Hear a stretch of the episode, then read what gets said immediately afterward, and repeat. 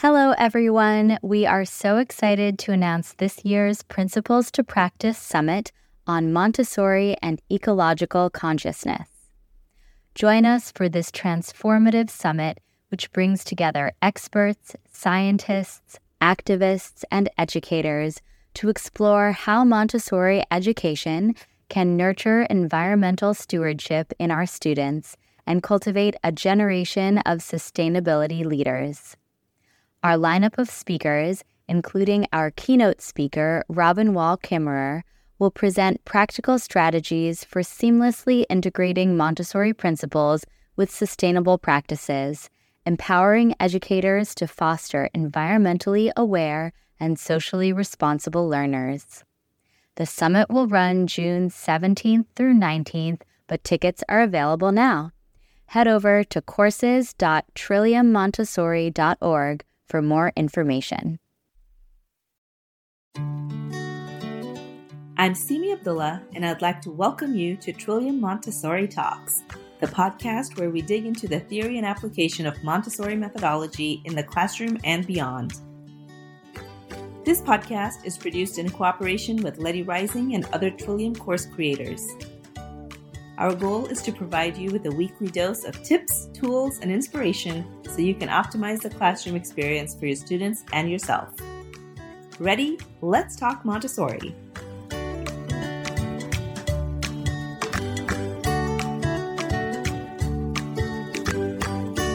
Hello, everyone.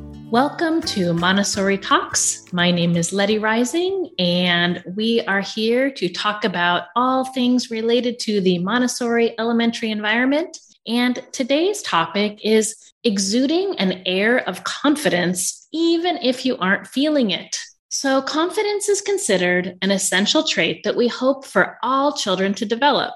When we think of a confident child, we can imagine a child who throws up a hand and takes a risk to answer a question they may not have the answer to, or who, without hesitation, jumps in to solve a puzzle or use a material or something of the sort.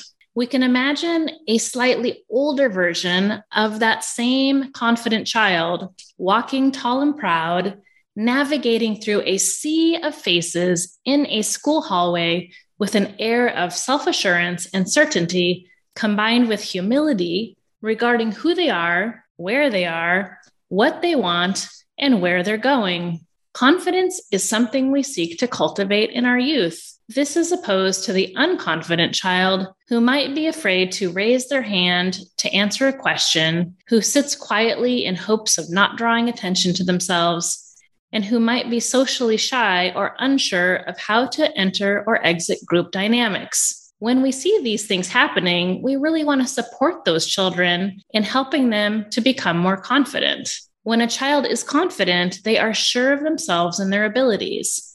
They accept themselves for who they are, and they trust that they can and will succeed in most realistic endeavors. The unconfident child raises concern because of their lack of belief in their own ability to complete a task or achieve a goal, and that can be a major obstacle in their development. With the support of adults who can help children identify goals and experience success, children become increasingly more confident.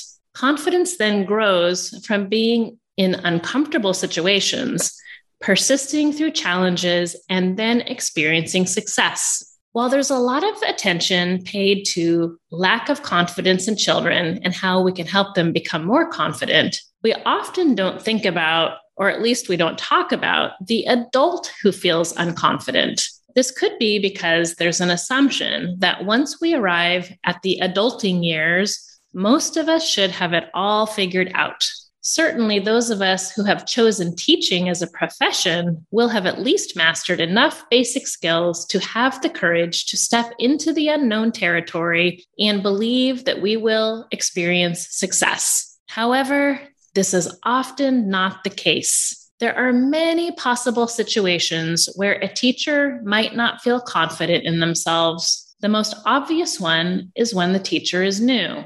Whether they are new to teaching, new to Montessori teaching, or at a new school, Many people who find themselves in unfamiliar situations feel unconfident, at least at the beginning, while they're orienting themselves to their new experience. This is often because to feel confident, a person has to gain some life experience in the areas that they eventually grow to become confident in. It is through experimentation that we grow more confident. We try something, it works, and we do more of it. We may refine it and package it differently, but we move down the path that indicates success. Sometimes we try something and it doesn't work. We may try it a few times just to prove to ourselves that it doesn't work. Then we move on to something new.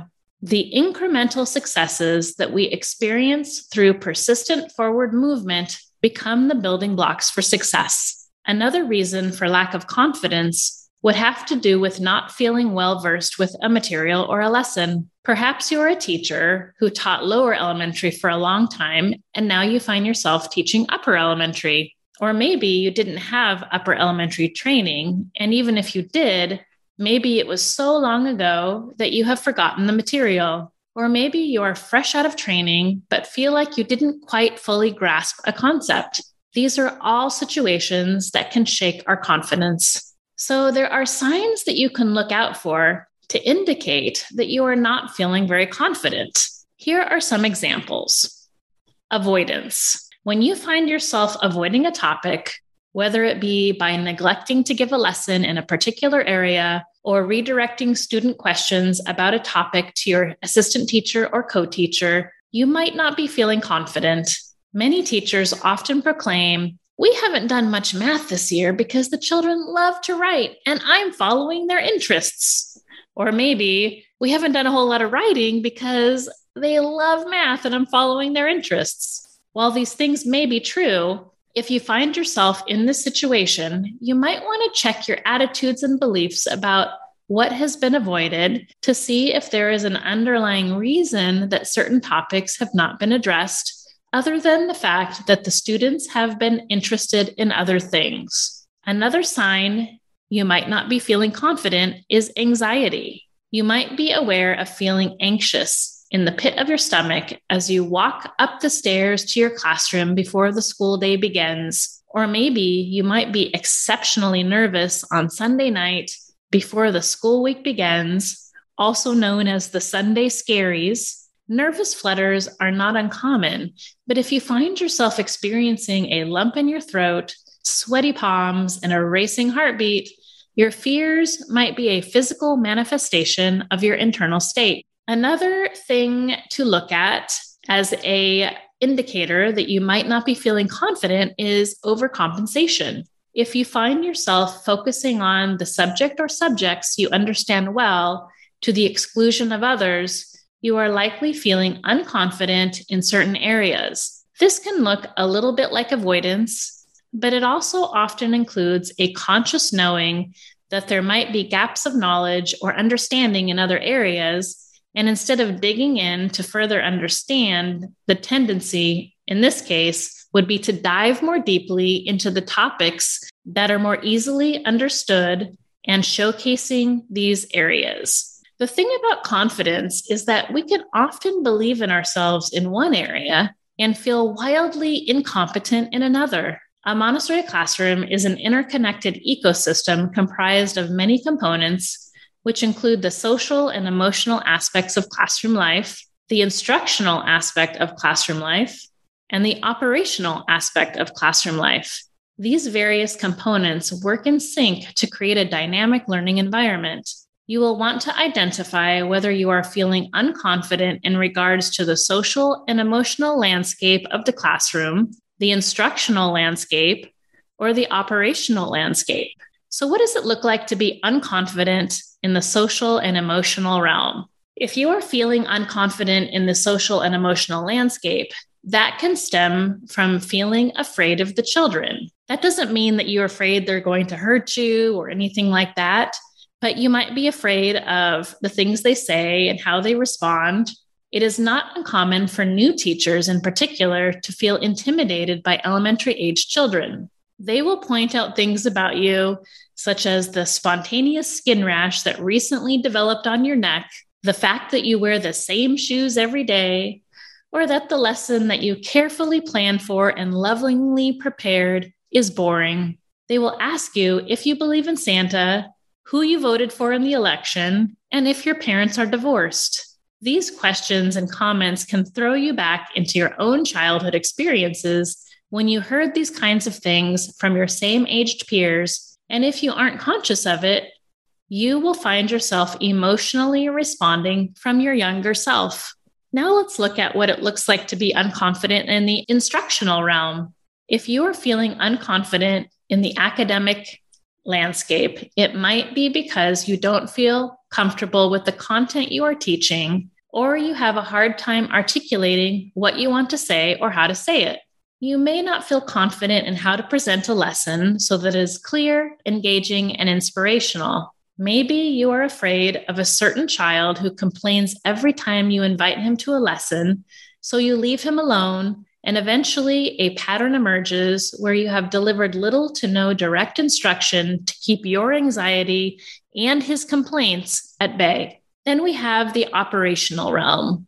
If you are feeling unconfident about the operational landscape, this means that you might feel like your paperwork systems whether it be your paperwork and record keeping or the student's paperwork, is out of control. You aren't sure how to keep records or haven't settled on a system, or maybe you've visited your colleague next door who has everything color coded and you don't.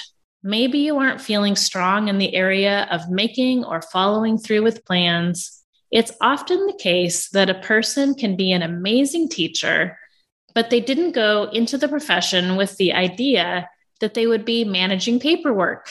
However, paperwork has gradually become a larger part of a teacher's job. And so it is not uncommon for a teacher to be confident in the social, emotional, and instructional realms, but not confident in the operational realm.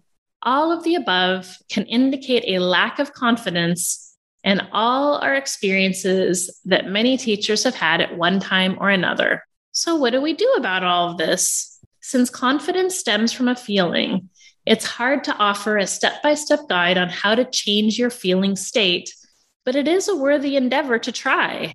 The first and most important thing you can do comes from a tried and true saying from Alcoholics Anonymous, which is fake it till you make it.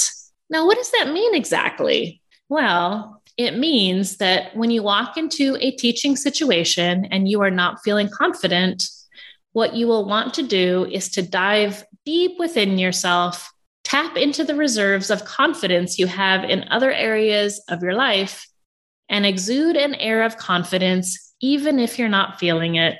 It means refraining from speaking using words and tone that sounds apologetic, tentative, and uncertain. When you speak with hesitation in your voice, the children hear that. If you speak as if what you said might be taken back at the first sign of protest, children will become attuned to your patterns and respond accordingly. It is hard to shift our feeling states. But if you take a micro step every day towards the goal of improving your confidence, then you'll be on your way. What does a micro step look like?